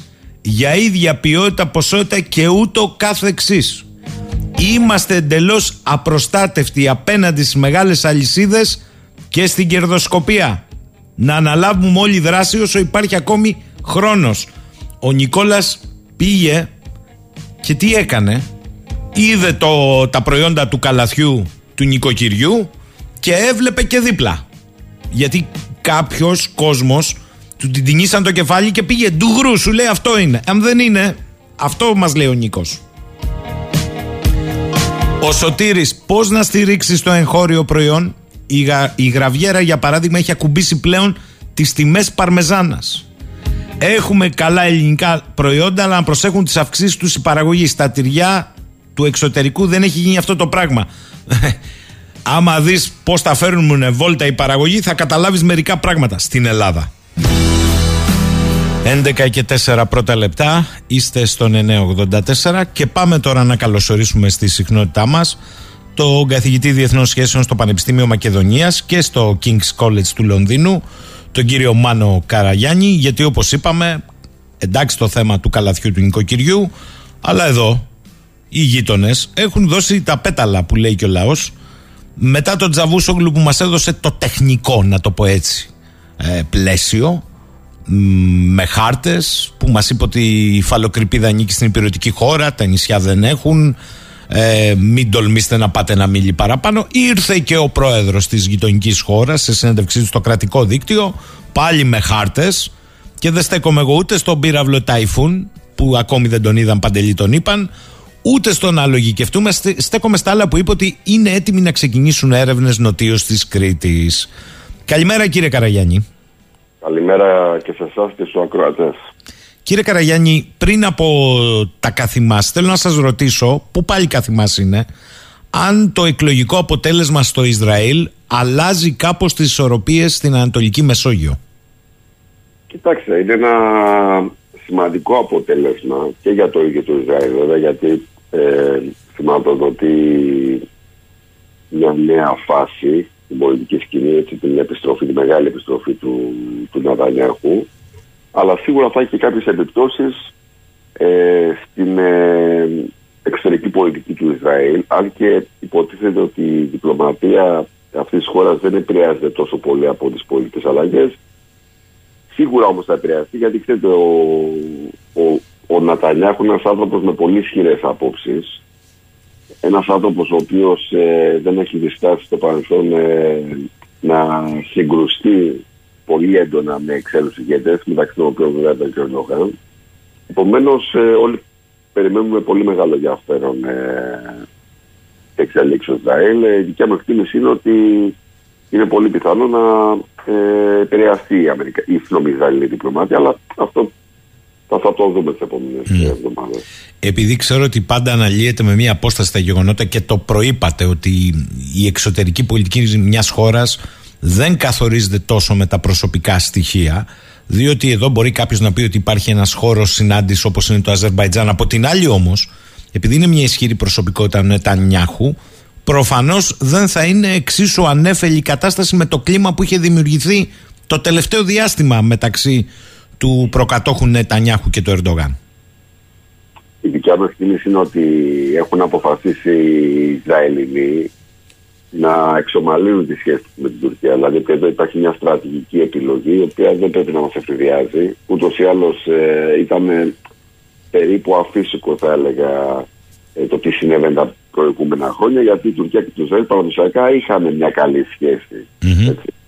Αλλά το πώς θα γίνει αυτό, υπό ποιες προϋποθέσεις, ε, πόσο καιρό θα πάρει, εκεί ε, μπορεί να δούμε να παίζει ρόλο ο προσωπικός παράγοντας. Δηλαδή, ο Νατανιάχου είναι ένας άνθρωπος ο οποίος στα προηγούμενα χρόνια ε, συγκρούστηκε ρητορικά και πολιτικά με τον Ερντογάν. Ε, ανταλλάξαμε βαριές κουβέντες. Ε, είχαμε ε, πάρει τελείως διαφορετικές θέσεις στο Παλαιστινιακό. Νατανιάχου είναι ένας άνθρωπος ο οποίος ε, στην πραγματικότητα δεν θέλει να διαπραγματευτεί επίλυση του, του, του Παλαιστινιακού προβλήματος. Και είναι ένα κόκκινο πάνι, κακά τα ψέματα. Ένα κόκκινο πάνι για τον Ερντογάν. Επομένως, ε, ναι, μεν υπάρχει μια στρατηγική επιλογή να εξομαλύνει η Ισραήλ τη σχέση τους με την Τουρκία. Έτσι, δεν μιλάω για κάτι παραπάνω, μιλάω για εξομάλυνση, δεν μιλάω για μια συμμαχία. Θεωρώ ότι αυτό είναι σχεδόν ανέφικτο να το επιδιώξουν και δεν θέλουν να το επιδιώξουν. Ε γιατί αν το κάνανε αυτό σίγουρα θα πέτανε σε κίνδυνο την πολύ καλή σχέση που έχουμε με την Ελλάδα και την Κύπρο. Αλλά θα δούμε, ξέρετε, και πολλά άλλα πράγματα τα οποία ε, θα παίξουν ρόλο. Δηλαδή, πώς θα επηρεάσουν ε, οι εκλογές την επόμενη εβδομάδα στην Αμερική, την Ανατολική Μεσόγειο. Ε, πώς θα επηρεάσει η κατάσταση που διαμορφώνεται στην Ελλάδα, στην Ανατολική Μεσόγειο. Ότι και εμείς μπαίνουμε σε μια προεκλογική περίοδο η Τουρκία μπαίνει στην προεκλογική περίοδο. Επομένως υπάρχουν πάρα πολλές εδώ μεταβλητές. Μιας και το θίξατε και ήταν το επόμενο ερώτημα, οι, οι εκλογές του μέσου διαστήματος στις ΗΠΑ έχουν να πούν κάτι για την ε, Ανατολική Μεσόγειο; Εντάξει, έχουν να πούνε γιατί το Ρεπουμπλικανικό κόμμα παραδοσιακά είναι υπέρ ε, των στενών σχέσεων με την Τουρκία, είναι υπέρ των ε, ε, υπέρ της εξαγωγής οπλικών συστημάτων. Έτσι είναι, είναι, είναι το κόμμα των μεγάλων επιχειρήσεων. Είναι ένα κόμμα το οποίο αυτή τη στιγμή βέβαια βρίσκεται σε μια κρίση εσωστρέφειας λόγω του Τραμπ και λόγω άλλων ε, εσωτερικών προβλημάτων. Αλλά σίγουρα θα, θα υπάρχει μια ένταση μεταξύ Κογκρέσου και Λευκού Οίκου αν το Κογκρέσου περάσει στα χέρια του Ρεπουμπλικανού. Δηλαδή θα υπάρχει μια κρίση. Έτσι, θα υπάρχουν εντάσεις. Και αυτές οι εντάσεις πολλές φορές επηρεάζουν και κάποιες πτυχές της Αμερικανικής εξωτερικής πολιτικής. Δηλαδή, άλλο ε, η Βουλή των Αντιπροσώπων τη Γερουσία να ελέγχονται από το κόμμα που έχει και πρόεδρος στο Λευκό Οίκο, δηλαδή άλλο όλοι να είναι δημοκρατικοί και άλλο τώρα να υπάρχει μια αντιπαλότητα μεταξύ Κογκρέσου και Λευκού Οίκου. Δηλαδή αυτό σίγουρα θα έχει μια επίπτωση και βέβαια θα έχει τεράστια επίπτωση αν ε, φύγει από τα χέρια του Μενέντες η Επιτροπή Εξωτερικών Υποθέσεων, που είναι αυτή τη στιγμή η Επιτροπή που παίζει καταλητικό ρόλο σε πολλά ζητήματα που μας αφορούν. Ε, αναλόγως ε, το ερώτημα οι εξελίξεις στο πεδίο της Ουκρανίας και η διελκυστίδα Ρωσίας, Δύσης, Δύσης, Ρωσίας πόσο περαιτέρω μπορούν να τροφοδοτήσουν τις καταστάσεις στην Ανατολική Μεσόγειο; Σίγουρα υπάρχει υπάρχει μια διασύνδεση μεταξύ Μαύρης Θάλασσας και Ανατολικής Μεσογείου. Έτσι, πολλές φορές δεν είναι προφανής αυτή η διασύνδεση γιατί είναι δύο περιοχές οι οποίες ε, δεν γυκνιάζουν αλλά επειδή η Τουρκία παίζει τον ρόλο της γέφυρας έτσι, και λόγω της γεωγραφίας μεταξύ αυτών των δύο περιοχών ό,τι συμβαίνει στη Μαύρη Θάλασσα δεν μένει στη Μαύρη Θάλασσα. Ό,τι συμβαίνει στη Μαύρη Θάλασσα, ο πόλεμος στην Ουκρανία, η στρατηγικοποίηση της περιοχής, οι εντάσεις μεταξύ ΝΑΤΟ και Ρωσίας, ε, αυτός ο, ο ρόλος του επιτήριου δέτηλου της Τουρκίας. Σίγουρα λοιπόν όλες αυτές, ε, ε, οι, όλες αυτές οι, οι παράμετροι ε, παίζουν ένα ρόλο στην Ανατολική Μεσόγειο. Δηλαδή η Τουρκία προσπαθεί πάντα να, ε, να αποκομίσει κάποια ωφέλη για τη στάση που έχει αυτή τη στιγμή στο Ουκρανικό ε, σχέση με την Ελλάδα και την Κύπρο. Αυτό είναι πασιφανές. Δηλαδή δεν χρειάζεται κάποιος ώρα ε, να συνομιλήσει με τον Ερντογάν για να το καταλάβει αυτό.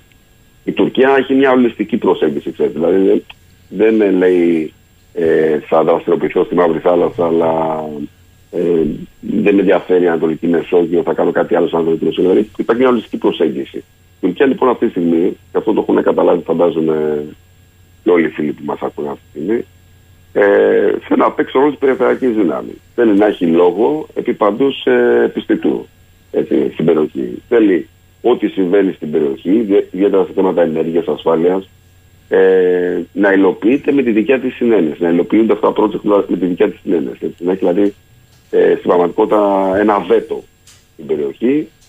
Επομένως, η ενδυνάμωσή της, αν υποθέσουμε ότι υπάρχει αυτή τη στιγμή μια ενδυνάμωση της Τουρκίας ε, λόγω της τάση ε, στο Ουκρανικό, ε, σίγουρα επηρεάζει και τους σχετισμούς ισχύως ε, ανάμεσα στην Τουρκία και την Ελλάδα, ανάμεσα στην Τουρκία και την Κύπρο και το καθεξής.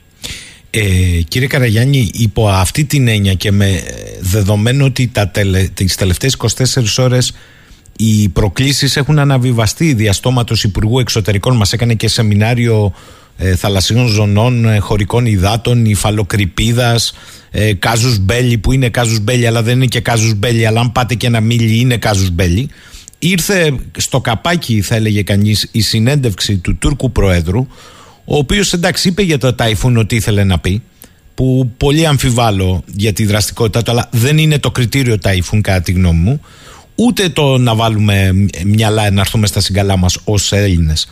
Το μείζον κατά τη γνώμη μου είναι ότι κούμπωσε στις θαλάσσιες ζώνες που μας έκανε μάθημα επαναλαμβάνω Τσαβούσογλου.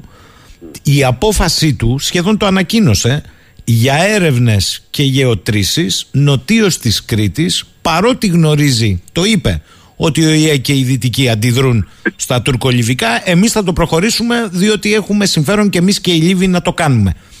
Αυτό το κλίμα σε συνδυασμό με το γεγονός ότι εμείς για την ώρα δεν φαίνεται να έχουμε θέσει κάποιες προτεραιότητες ή να το θέσω διαφορετικά είναι προτεραιότητα της Προέδρου της Δημοκρατίας να πάει σήμερα στο Κιεβό Κοιτάξτε, αυτό ε, εμένα, αυτή η κρίση δεν με ευνηδία. Θα σας πω γιατί. Γιατί υπάρχει μια σταθερή θέση της Ελλάδας, τελικής διπλωματίας, στο θέμα της Ουκρανίας, ότι εμείς θα υποστηρίξουμε την Ουκρανία μέχρι το τέλος. Ε, δεν με ευνηδίασε και δεν, δεν θεωρώ ότι ήταν μια, μια κίνηση άτοπη ή τέλος πάντων μια κίνηση ότι δημιουργεί κάποιο πρόβλημα. Εντάξει, όπως όλες τι ευρωπαϊκές χώρες, έτσι και εμείς ε, συμμετέχουμε σε αυτή την προσπάθεια υπεράσπιση της Ουκρανίας.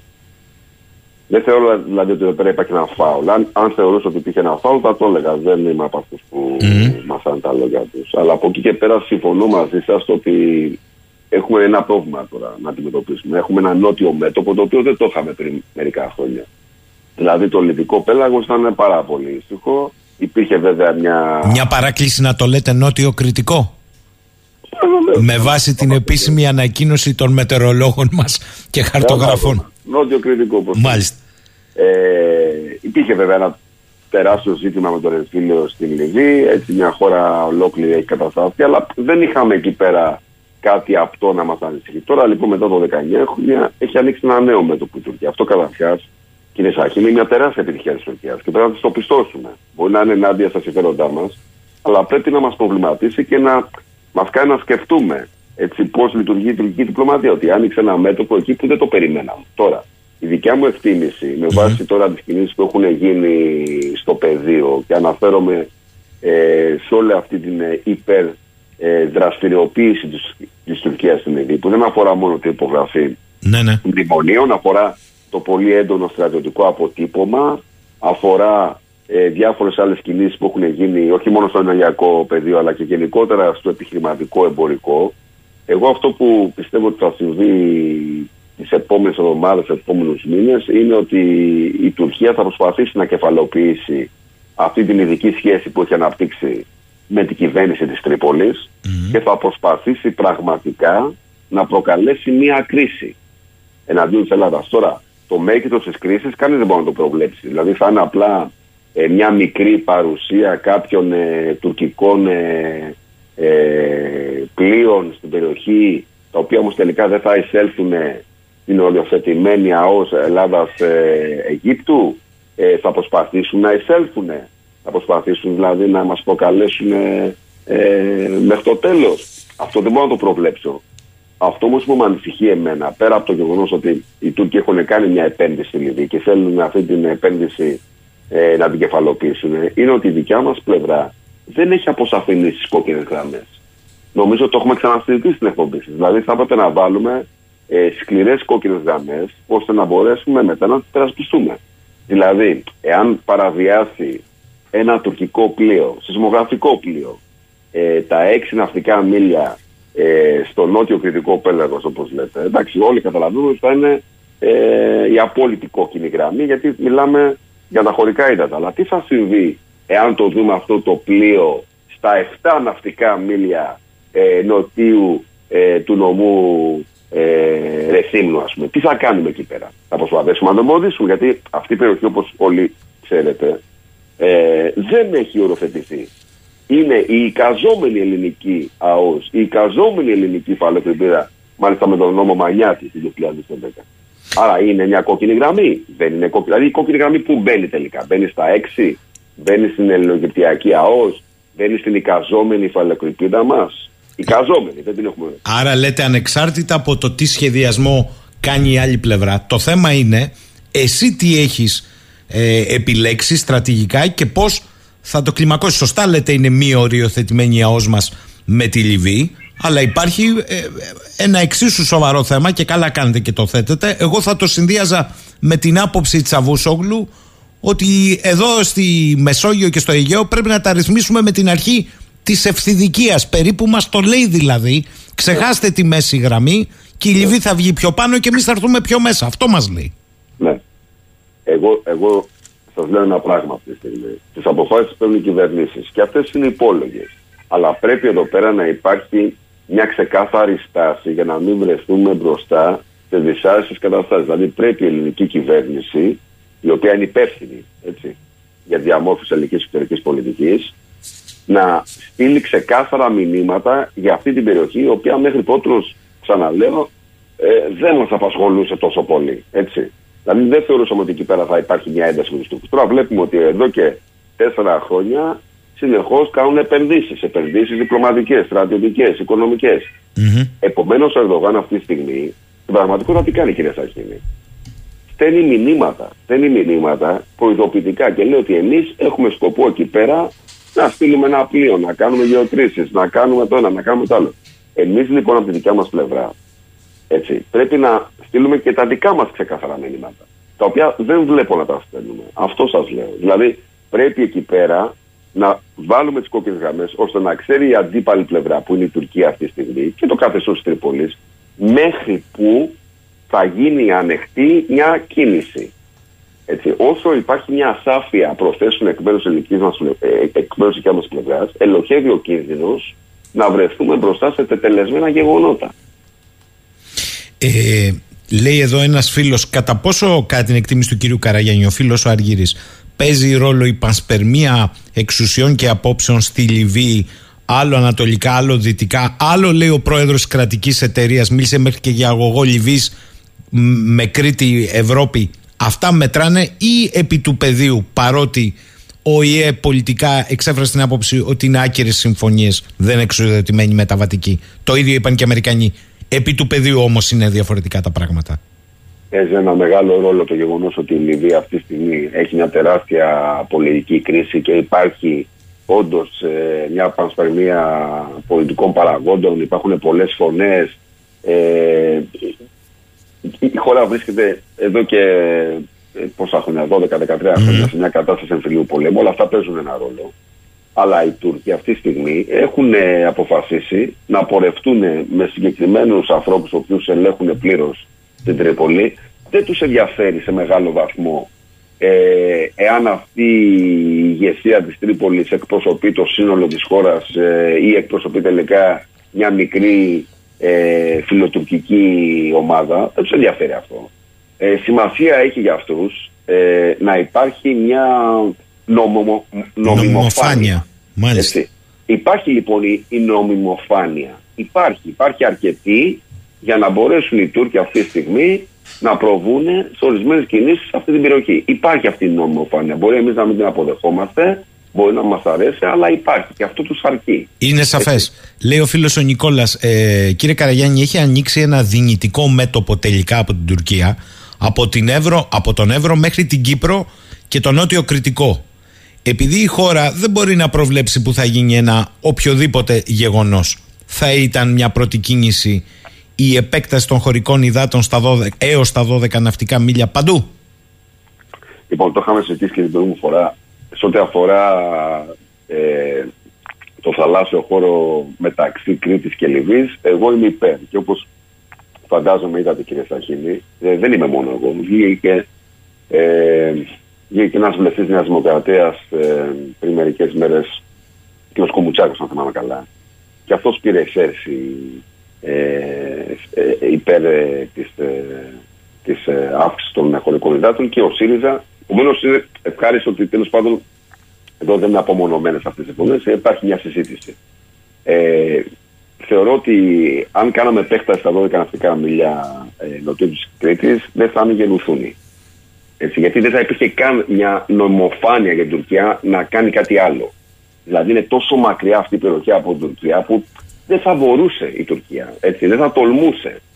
Από εκεί και πέρα όμως να πούμε τώρα θα κάνουμε ε, επέκταση των χωρικών μας υδάτων στα 12 ναυτικά μίλια στο Αιγαίο, ενώ υπάρχει τελικό κάζου Μπελή, στην πραγματικότητα αυτό σημαίνει ότι οδηγούμαστε ένα πόλεμο.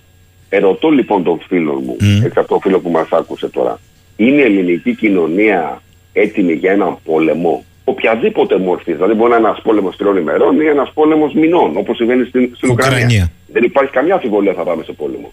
Η δικιά μου απάντηση είναι, επειδή και εγώ είμαι μέλος ελληνικής κοινωνίας, δεν είμαι ένας άνθρωπος mm. που βρίσκεται από το διάστημα, είναι ότι η ελληνική κοινωνία δεν επιθυμεί πόλεμο. Επομένως, μπορεί να μας αρέσει, μπορεί το τουρκικό κάζο μπαίνει να είναι παράνομο, έτσι. Αλλά πρέπει οι λήπτες αποφάσεων, δηλαδή η ελληνική κυβέρνηση, το πολιτικό προσωπικό, να το λάβουν σοβαρά υπόψη.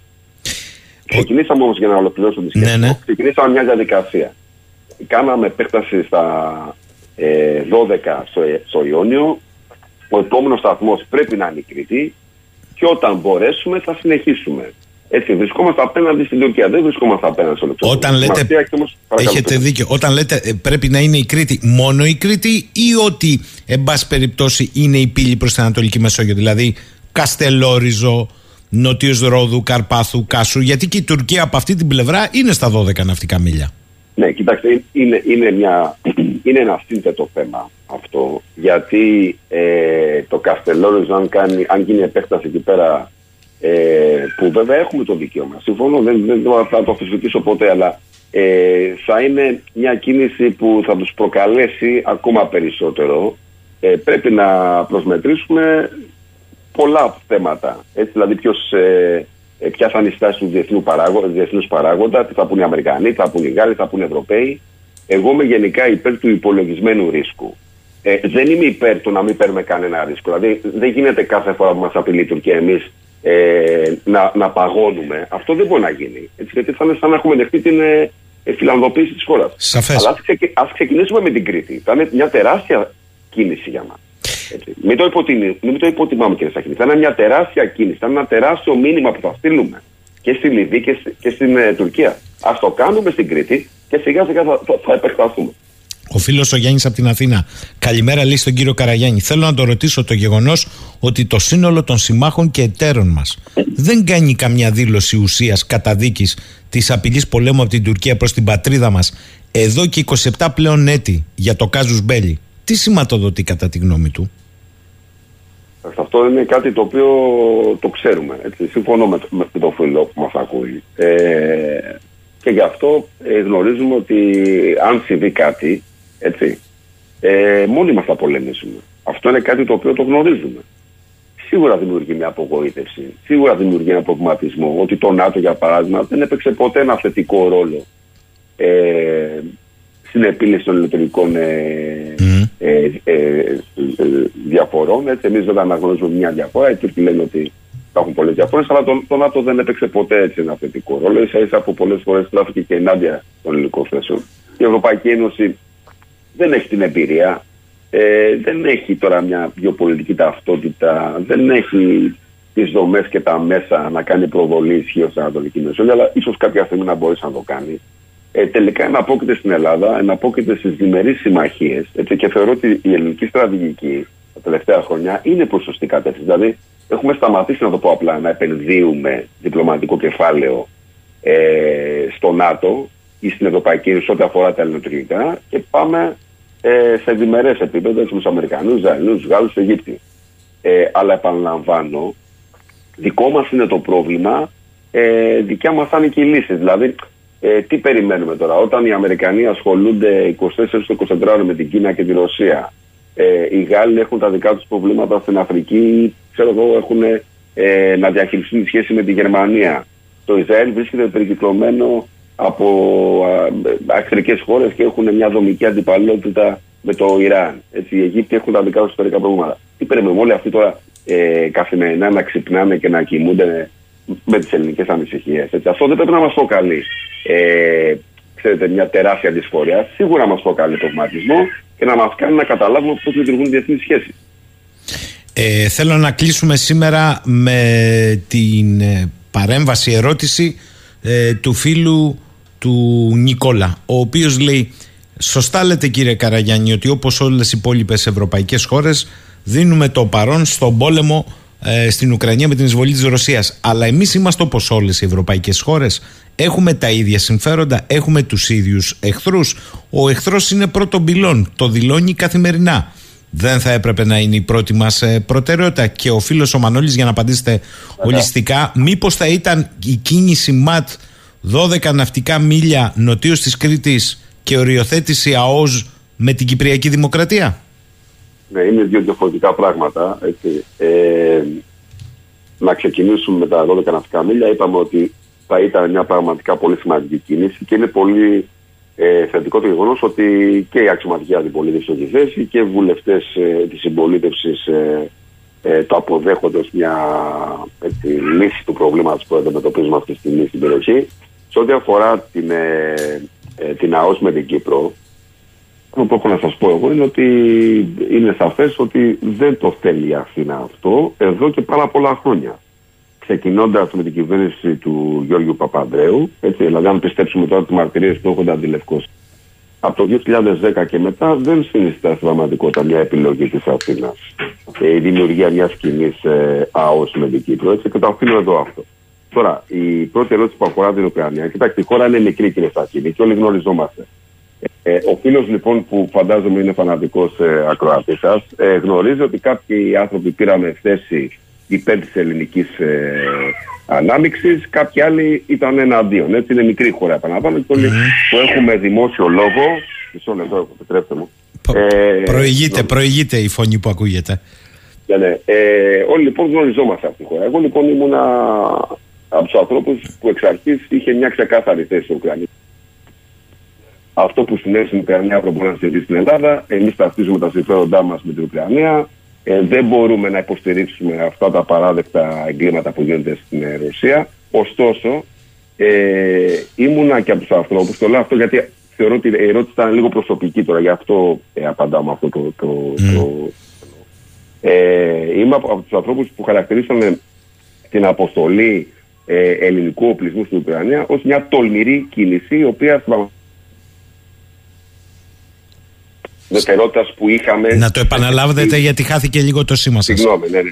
Λέω, είχα χαρακτηρίσει την, ε, την απόφαση της ελληνικής κυβέρνησης να στείλει οπλισμό στην Ουκρανία ως μια τολμηρή απόφαση, γιατί σπάει ε, μια παράδοση που είχαμε εμείς ως χώρα να μην έχουμε στρατιωτική εμπλοκή σε ζώνες πολεμικές. Θεωρώ λοιπόν ότι η Ελλάδα δεν πρέπει να γίνεται βασιλικότερη του βασιλέως γενικότερα. Έτσι, η στάση μας είναι ξεκάθαρη, υποστηρίζουμε την Ουκρανία.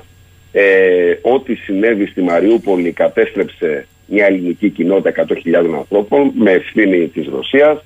Αλλά από εκεί και πέρα, ε, επαναλαμβάνω, δεν πρέπει να γινόμαστε βασιλικότεροι του βασιλέως. Δηλαδή, ε, πρέπει να συνυπολογίσουμε το ρόλο της Ρωσίας στην περιοχή. Όποτε Ρωσία και Τουρκία ε, συμμαχήσανε, ε, εμείς πληρώσαμε ε, το Μάρμαρο, έτσι. Άμα δηλαδή κάποιος ε, διαβάσει την ε, νεότερη ιστορία της περιοχής θα καταλάβει ότι η Ρωσία και η Τουρκία όταν έρχονται κοντά έχει αμέσως αρνητικές επιπτώσεις αυτή η κίνηση για τα δικά μας συμφέροντα. Το συμφέρον μας δηλαδή είναι η Τουρκία και η Ρωσία να μην είναι εταίροι, να μην είναι σύμμαχοι, να μην τα πηγαίνουν καλά. Αλλά από εκεί και πέρα, κοιτάξτε, ήταν μια επιλογή της ελληνικής κυβέρνησης που έγινε σε συνεννόηση με τις υπόλοιπες ευρωπαϊκές χώρες.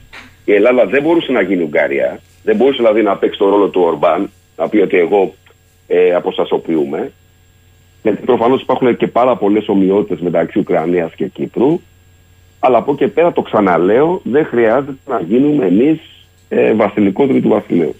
Τελευταίο ερώτημα του φίλου του Αντώνη και με αυτό κλείνουμε σήμερα κύριε Καραγιάννη και σας ευχαριστώ για την παρουσία στη συχνότητα. Ε, το ερώτημα είναι το εξής. Η Σερβία προχθές δήλωσε οτιδήποτε υπερίπτεται του εναέριου χώρου μας καταρρύπτεται. Χθες κατέριψε ένα μη επανδρομένο.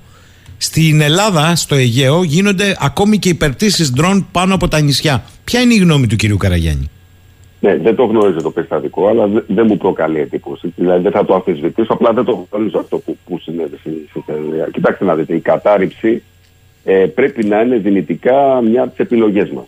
δεν μπορεί δηλαδή να, απο, να αποκλειστεί η κατάρριψη από το πακέτο των αντίμετρων που μπορεί ε, να χρησιμοποιήσουμε, έτσι, αλλά υπάρχουν και άλλα. Δηλαδή πριν φτάσουμε στην κατάρριψη, υπάρχουν ηλεκτρονικά αντίμετρα, υπάρχουν και πράγματα τα οποία ε, γίνονται αλλά δεν λέγονται, αλλά σίγουρα η κατάρριψη, ειδικά όταν μιλάμε για μη επανδρομένα αεροχήματα τα οποία ε, όχι απλά παραβιάζουν το εθνικό εναέριο χώρο, που από μόνο του θα ήταν έτσι, αλλά ε, επειδή θέλω να είμαι και λίγο ρεαλιστής ότι ε, εντάξει, απέναντί μας είναι η Τουρκία, εγώ είμαι υπέρ της κατάρριψη όταν ε, το μη επανδρομένο πετάει πάνω από ελληνικό νησί, δηλαδή πετάει πάνω από κερσαίο έδαφος. Ε, επαναλαμβάνω, θα είχαμε κάθε λόγο έτσι, και έχουμε κάθε λόγο να κάνουμε κατάρριψη ακόμα και όταν παραβιάζει το εθνικό αέριο χώρο. Αλλά επειδή εδώ είμαστε μπροστά ε, σε μια πολύ μεγάλη απειλή και πρέπει κάθε κίνηση, και αυτό το, το, το ζητάω σαν μια μικρή παράκληση από τους φίλους που στον να, να, να συνειδητοποιήσουν το μέγεθος της απειλής. Εδώ δεν έχουμε να κάνουμε κύριε Σάκη με τα Σκόπια. Έχουμε να κάνουμε μια χώρα που σήμερα έβλεπα το πρωί, ας πούμε, στην δηλώση και φαντάζομαι τότε όλοι, ένας εκλεγμένος πρόεδρος ανατολικής χώρας να λέει ευθέως ότι κοίτα, εγώ μπορώ να χτυπήσω την πρωτεύουσά σου. Έτσι. Δηλαδή, φανταστείτε να βγει αύριο, ας πούμε, ο, ο Μακρό και να πει κάτι τέτοιο και το Βερολίνο. Ή να βγει ε, ο νέος πρωθυπουργός της Βρετανίας να πει κάτι τέτοιο και το Παρίσι. Δηλαδή, εδώ πια ζούμε ακραίες καταστάσεις. Επομένω, κάθε κίνησή μα πρέπει να είναι υπολογισμένη. Έτσι, πρέπει να δείχνουμε αποφασιστικότητα όταν θεωρούμε ότι αυτό ε, μας συμφέρει και ότι αυτό θα αποφέρει κάποια κέρδη. Έτσι, εδώ δεν χρειάζεται δηλαδή τώρα να κάνουμε παλικαρισμούς αν δεν είμαστε έτοιμοι να πάμε μέχρι το τέλος. Αλλά επειδή θέλω να είμαι ευθύς, γιατί εγώ είμαι καθηγητής, δεν είμαι πολιτικός τώρα και προσπαθήσω να ξεγλιστρήσω, ε, όταν έχουμε τέτοιες προκλητικότατες κινήσεις, δηλαδή να πετάνε μία επανδρομένα της Τουρκίας πάνω από το Καφελόριζο, πάνω από τυχείο, πάνω από το Αγαθονήσι, ε, τότε πρέπει να σκεφτούμε πολύ σοβαρά και, και το ενδεχόμενο κατάρριψη. Γιατί άμα γίνει αυτό, είμαι σχεδόν βέβαιος, αλλά εγώ είμαι σχεδόν βέβαιος ως ε, εξωτερικός παρατηρητής. Ναι, ναι, σωστά ότι δεν θα γίνει τίποτα. Δεν θα γίνει τίποτα. Δεν θα ξεκινήσει πόλεμος αυτό το πράγμα. Αλλά αυτό βέβαια επαναλαμβάνω ότι πρέπει να το δουν αυτοί που παίρνουν τις αποφάσεις.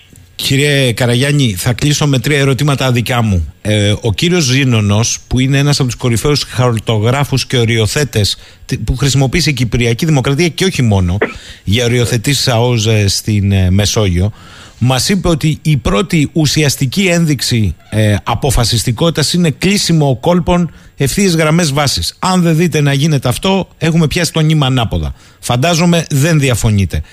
Όμως θέλω να σας ρωτήσω με αφορμή αυτό. Εκτιμάτε ότι το επίκεντρο με βάση και τις τελευταίες δηλώσεις και Τσαβούσογλου με τους χάρτες και Ερντογάν θα πάω για έρευνες μεταφέρεται, δεν είστε πιθανολόγος βεβαίως, αλλά εκτίμηση θέλω περισσότερο στο νότιο κριτικό πια; Ε, αυτό καταδεικνύουν οι δηλώσεις και αυτή ξέρετε η υπερδραστηριοποίηση που σας είπα πριν. Δηλαδή καταδεικνύουν εδώ πέρα μια στρατηγική που υπάρχει εκ μέρους της Τουρκίας. Συμφωνώ με την εκτίμηση αυτή που, που αναφέρα, δηλαδή θα έπρεπε να κάνουμε τον, ε, το κλείσιμο των κόλπων ετσι Ε, θα είναι μια κίνηση που και αυτή θα έχει μια μεγάλη σημασία. Ε, από εκεί και πέρα, εγώ επαναλαμβάνω ότι είναι πολύ σημαντικό ότι έχει ανοίξει η δημόσια συζήτηση στην Ελλάδα, ότι έχουμε υπεύθυνες φωνές που καλούν την ελληνική κυβέρνηση να προβεί σε αυτή την κίνηση. Επομένως, αν η ελληνική διπλωματία ε, συζητήσει αυτό το ενδεχόμενο και με τους ξένους φίλους και συμμάχους και εταίρους και ε, καταλάβει ότι αυτή η κίνηση είναι υπολογισμένο ρίσκο, έτσι, γιατί ρίσκο σίγουρα θα είναι, έτσι, όταν έχεις απέναντι στην Τουρκία, τότε ας το κάνουμε. Ας το κάνουμε. Και θέλω να κλείσουμε με τη μεγάλη εικόνα. Έχουμε την αντιπαράθεση Δύσης-Ρωσίας ε, μετά την εισβολή της Ρωσίας και όσα έχουν συμβεί στην Ουκρανία. Έχουμε τη στασιμότητα ε, στο κυρίως μέτωπο από πλευράς Ρωσών βάλτομα Έχουμε όμως και τη μεγάλη ιστορία ε, τα πυρηνικά να είναι πάνω στο τραπέζι από τη μια και από την άλλη και στο εσωτερικό της Δύσης. Παρακολουθώ για παράδειγμα το τι γίνεται στις συνεδριάσεις του Δημοκρατικού Κόμματος ενώπιση των εκλογών όπου εμφανίζονται πάρα πολλοί να λένε ότι παιδιά μέχρι εδώ πρέπει να βρεθεί μια πρέπει να αναλυφθεί μια πρωτοβουλία πεμπλοκής κατάστασης. Πού οδηγούμαστε όμως στην πραγματικότητα στη μεγάλη εικόνα; Κοιτάξτε, υπάρχει, υπάρχει πραγματικά υπάρχει αυτή η συζήτηση. Και φαντάζομαι η ζήτηση δεν είναι μόνο στη Δύση, θα υπάρχει και στην Ρωσία σχεδόν άμα γίνεται με διαφορετικούς όρου. Άντε, μάθε το άμα υπάρχει στη Ρωσία, κύριε ναι, Καραγιάννη. Ναι, ναι, ναι, αλλά θα υπάρχει, θα υπάρχει μια ζήτηση. Κοιτάξτε, ε, βρισκόμαστε μπροστά σε μια δύσκολη κατάσταση γιατί ο πόλεμος στην Ουκρανία είναι σκληρός πόλεμος. Έτσι, ένας πόλεμος ο οποίος αυτή τη στιγμή διαλύει μια χώρα και δημιουργεί ε, τις προϋποθέσεις για μια πραγματικά ε, ε, ε, θερμή σύγκρουση Δύση-Ρωσία. Έτσι, αναφέρομαι στα παιδικά. Δηλαδή, εγώ πριν μερικούς μήνες το, το απέκλεια αυτό το ενδεχόμενο. Απέκλεια το ενδεχόμενο να χρησιμοποιηθούν τακτικά παιδικά. Τώρα, με βάση κυρίως τη ρητορική που έχει αναπτυχθεί στην, ε, στην μια πλευρά, δηλαδή στη ρωσική πλευρά, ε, παρά κινήσεις στο πεδίο, γιατί κινήσεις στο πεδίο δεν έχουν γίνει σε ό,τι αφορά τα παιδικά, αλλά πάλι με βάση έτσι, τη ρητορική ανησυχώ. Δεν, δεν σας το κρύβω ότι ανησυχώ. Δεν θεωρώ ότι είναι το πιο πιθανό σενάριο. Έτσι, αλλά ανησυχώ γιατί ε, το δίλημα που αντιμετωπίζει αυτή τη στιγμή η Δύση, έτσι ο ελεύθερος κόσμος, αυτός είναι ο όρος που εγώ να χρησιμοποιώ, ξέρω ότι ενοχλούνται κάποιοι, αλλά αυτός είναι ο όρος, ε, είναι ότι ή θα πρέπει, ε, αν συμβεί χρήση πυρηνικού, να απαντήσει και όλοι καταλαβαίνουμε ότι εκεί τα πράγματα θα ξεφύγουν, ή θα πρέπει να υποστεί τον πυρηνικό εκβιασμό του Πούτιν. Γιατί αυτή τη στιγμή υπάρχει ένας πυρηνικός εκβιασμός, δεν υπάρχει καμιά αμβολία. Και αν αυτός ο πυρηνικός εκβιασμός του Πούτιν ε, γίνει αποδεκτός, τότε μπορεί να δούμε αύριο τη Βόρεια Κορέα ή την Κίνα ή το Πακιστάν ή κάποια άλλη χώρα να κάνει το ίδιο. Δηλαδή θα διαλυθεί ο πλανήτης. Επομένως, εδώ τα διλήμματα δεν είναι μικρά. Έτσι. Δεν πρέπει να τα υποτιμούμε. Δεν αφορά απλά την Ελλάδα εδώ πέρα ή την Ουκρανία. Εδώ μιλάμε πλέον ε, για το μέλλον ε, της διεθνούς ασφάλειας ε, τις επόμενες δεκαετίες. Να μην πω για τον κάπως υπερβολικός. Mm. Δεν είναι λοιπόν εύκολα τα πράγματα, είναι δύσκολα τα πράγματα. Δεν βλέπω φως στο τούνελ, κύριε Σαχίνη. Δεν βλέπω φως στο τούνελ. Ε, είναι γεγονός ότι υπάρχουν ε, αυτή τη στιγμή αυτές οι φωνές που λέτε εσείς και ίσως αυτές οι φωνές αυξηθούν μετά τι εκλογέ στην Αμερική. Αλλά από την άλλη, κανείς δεν είναι έτοιμος να παραδώσει την Ουκρανία στο πιάτο και να πει στον Πούτιν ότι εντάξει, ε, μπορείς να ελέγξεις αυτή την τεράστια χώρα και αύριο μπορεί να το κάνεις το ίδιο πούμε, στη Μολδαβία, στη Γεωργία. Δεν είναι εύκολα τα πράγματα. Είναι μεγάλα τα διλήμματα. Έχουμε μπει, λέτε, σε μια τέρμονη κατάσταση κρισιακή. Ε, Παρεπιπτόντως, είπα την τελευταία, αλλά μιας και το θίξατε. Ναι. Σε όλα αυτά, να μην ξεχνάμε έναν άλλο μεγάλο παίκτη. Την Κίνα, πώς τη βλέπετε; Να πορεύεται. Κοιτάξτε, εγώ είμαι από αυτούς που δύσκολα μιλάει δημόσια για την Κίνα. Δεν την γνωρίζω αρκετά. Δηλαδή, εντάξει, μπορεί να έχω πάει δύο-τρεις φορές, αλλά η Κίνα είναι ένας ε, άγνωστος γίγαντας στα μάτια μου. Και είμαι γενικά έτσι πολύ προσεκτικός ε, σε ό,τι αφορά την κρίση μου για την Κίνα. Θεωρώ ότι η Κίνα ε, όχι απλά θα παίξει ρόλο, ήδη παίζει ένα πολύ μεγάλο ρόλο, γεωοικονομικό ρόλο. Έτσι δεν υπάρχει καμία βόλια ότι αυτή τη στιγμή είναι η δεύτερη οικονομία στον πλανήτη και σε λίγα χρόνια μπορεί να γίνει και η πρώτη οικονομία στον πλανήτη. Είναι μια χώρα με άλλες δυνατότητες από τη Ρωσία. Είναι μια πραγματικά ε, πολύ μεγάλη δύναμη. Έτσι. Η στρατηγική των ΗΠΑ και όχι της Ευρώπης είναι να κάνουν ανάσχεση της Κίνας. Δηλαδή, αυτό που θέλουν οι Αμερικανοί είναι να κάνουν ε, μια διπλή ανάσχεση, έτσι, double containment Ρωσία-Κίνα, ε, όπως δεκαετία του 90 είχαν κάνει την περίφημη διπλή ανάσχεση εναντίον των Ιρανών και εναντίον των Ιρακινών. Έτσι, αυτό το μοντέλο δηλαδή θέλουν να κάνουν. Δεν θέλουν να διαλέξουν τη μια χώρα. Ε, Όπως έκανε ο Νίξον, θα θυμούνται σε μεγαλύτερη, η μεγαλύτερη ηλικία ακροατές. Δηλαδή, ο Νίξον με το ταξίδι του Κίσιτζερ είχε επιλέξει την Κίνα ενάντια στην Σοβιετική Ένωση. Έτσι. Mm-hmm. Αυτοί λοιπόν είναι πρόθυμοι τώρα να ανταγωνιστούν και να ε, κάνουν ανάσχεση και των δύο χωρών. Οι Ευρωπαίοι όμως δεν έχουν αυτή την άποψη. Οι Ευρωπαίοι έχουν την άποψη ότι ε, και η Κίνα είναι απλά ανταγωνιστής. Ε, αυτή η συζήτηση λοιπόν που θα υπάρχει μεταξύ των δύο αχτών του Ατλαντικού έτσι, θα έχει μεγάλο ενδιαφέρον. Θα έχει μεγάλο ενδιαφέρον. Ευχαριστώ πολύ κύριε Σάντζο. Και εγώ κύριε Καραγιάννη σας ευχαριστώ πάρα πολύ. Καλή σας ημέρα. Λοιπόν, πριν σας αποχαιρετήσουμε τα σχόλια με βάση τα όσα είπε και ο κύριος Καραγιάννης, ο φίλος Μωτάκης λέει: Ο ελεύθερος κόσμος που είπε ο κύριος Καραγιάννης εκφράζεται μέσω των G7, αλλά τη δεύτερη οικονομία αυτή της Κίνας την έχουν εκτός. Ο φίλος ο Νίκος, οι επενδύσεις σε εισαγωγικά σε διμερείς συμμαχίες είναι μια εντελώς πασμωδική αντίδραση από μέρους μας και επήλθε λόγω τετελεσμένων.